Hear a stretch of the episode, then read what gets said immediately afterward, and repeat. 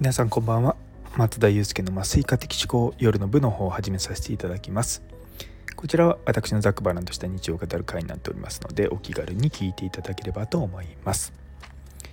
というところで今日はですねちょっとまあ昔というかあの皆さん忘れてる事件のことを一つ共有しようかなと思います。っていうのもあの2021年の1月の28日ですね。あの埼玉県のふじみ野市で事件があったんですよ。あの医師、えーと、立てこもって医師が散弾銃で撃たれるっていう事件なんですよね。で今年の、ね、同じ日にあの私こちらの放送でも共有させていただいたんですけども実はそれ亡くなったのって私の大学の時の一つ上の先輩なんですよ。でまあそれのまあ事件に対してまあ被告に対してまあ無期懲役無期懲役の判決が出たというような感じです。あの判決自体はニュースは12月の12日なんで、まあ、大体、まあ、10日ぐらい前なのでちょっと遅れちゃったんですけど、まあ、そういえばあそろそろ判決だなと思って調べてみたら出てました。でまあ私自身はやっぱりすごく仲の良かった先輩なんですよね。大学の学生時代もそうでしたし医者になってすぐの時も実は同じ職場で働いていたんですね。でまあ本当に近しい自分の兄のような存在でもあった方だったんですよ。で医学部ってまあ大体1学年100人ぐらいしかいないんでまあ一つ上の学年の人たちってもうみんな兄貴分とか姉貴分みたいなそんな感じなんですね。でその当時本当に僕の大学いたところってあの男性がもう9割ぐらい女性1割みたいなところだったので、まあ、特にねこういったあの、まあ、結びつきがすごい強い、まあ、時代だったんですよね。で今でもやっぱり僕はその、まあ、亡くなった鈴木純一先生のことを思い出すとあもう話せないのかっていうふうに思います。できっとこの気持ちはもう一生続くんだろうなって思うんですよね。おそらく世の中の多くの方にとってまあ事件はね解決したと思うんですよ。まあ、犯人に対して無期懲役の判決が出ると。でまあここからねあの上告とかもしないようなので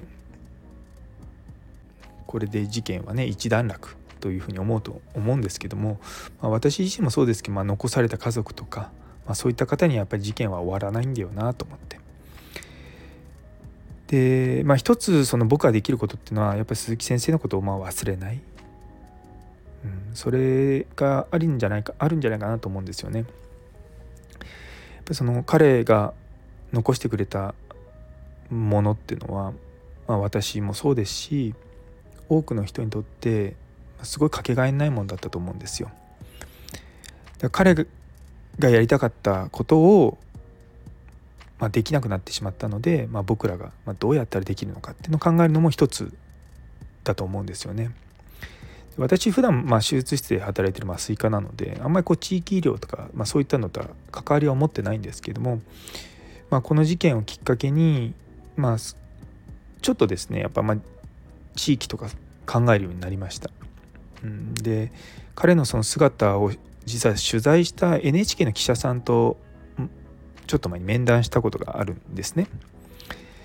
でその方とも話してて思うのがやっぱ本当に、うん、学生時代から変わらないマインドでずっと言ってたんだなと思ってで実は亡くなる数ヶ月前にそのコロナの特集で NHK が取材してしてたんですよね。でその時の姿ってすごくふくよかになられててもう僕の学生時代のイメージとも全然違うんですよ。でもう自分の健康なんか、まあ、度外視っていうかまあねあのね多分運動とかもする時間もないしでも夜遅くまで働いてみたいなまあ本当不規則な生活をされてるのをその NHK の記者さんはねままざまざと見ててでそこからその後亡くなった時に学生時代の写真っていうのを見たらしいんですけどもこんなに変わったんですねって言われたんですよね。で僕からすると逆であこんなに変わったんだと思ってでもやっぱこういった思い出っていうのをずっと僕はまあ毎年この時期になってこう語るんだろうなって思うんですよね。まあね来月の終わりにねもう、うん、亡くなってから2年間経ちたれるのでそうそうなんですよだからやっぱ忘れちゃいけないことだから今僕40いくつですけどもだからあと何年こう言った話をするかなと思うんですよね。うん、まあ多分ずっとするのかな。そう。思い出話はもう増えないんでもう自分が今思覚えてることしかもうないんですよ。だから話さないともう忘れてっちゃうんですよね。あの鈴木純一先生でその僕の一つ上で実はあの国試対策委員っていう委員をされてたんですよ。でどこの医学部もそうなんですけども、まあ、国家試験ってまあ一大試験なわけですね。で大体学年全体でこうまとまってこう試験に向けてみんな頑張るぞみたいな感じなんですよ。まあ、もちろん中にはいや僕自分で勉強するからいいですよとかあるんですけどもやっぱりあの定期的に模試があるんですよ模擬試験ね。でそういったものをこう、なんだろうみんなにこう情報を伝えたりとかするのが、まあ、国試対策委員だったんですよね当時は。今まあどんな感じか分かんないんですけどもまあ、その当時 LINE とかもないし、まあ、メールも使ってる人微妙だったかなって感じなんで、まあ、結局口コミだったりとか、ね、そんな感じだったんですよね。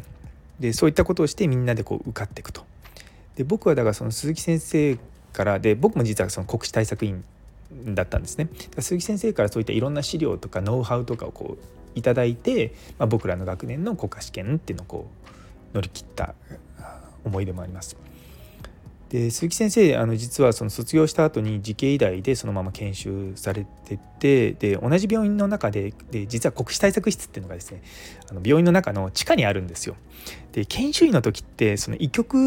に今もそうだと思うんですけど医局に居場所があんまなかったりとかしててでその当時慈恵もうすでにあのスーパーローテーションみたいなことをしてたんでよく鈴木先生が居場所がないとこう国試対策室にこうトコトコトコって来るんですよね。そうでそういったところでこう大変だよみたいな話をしてたりとか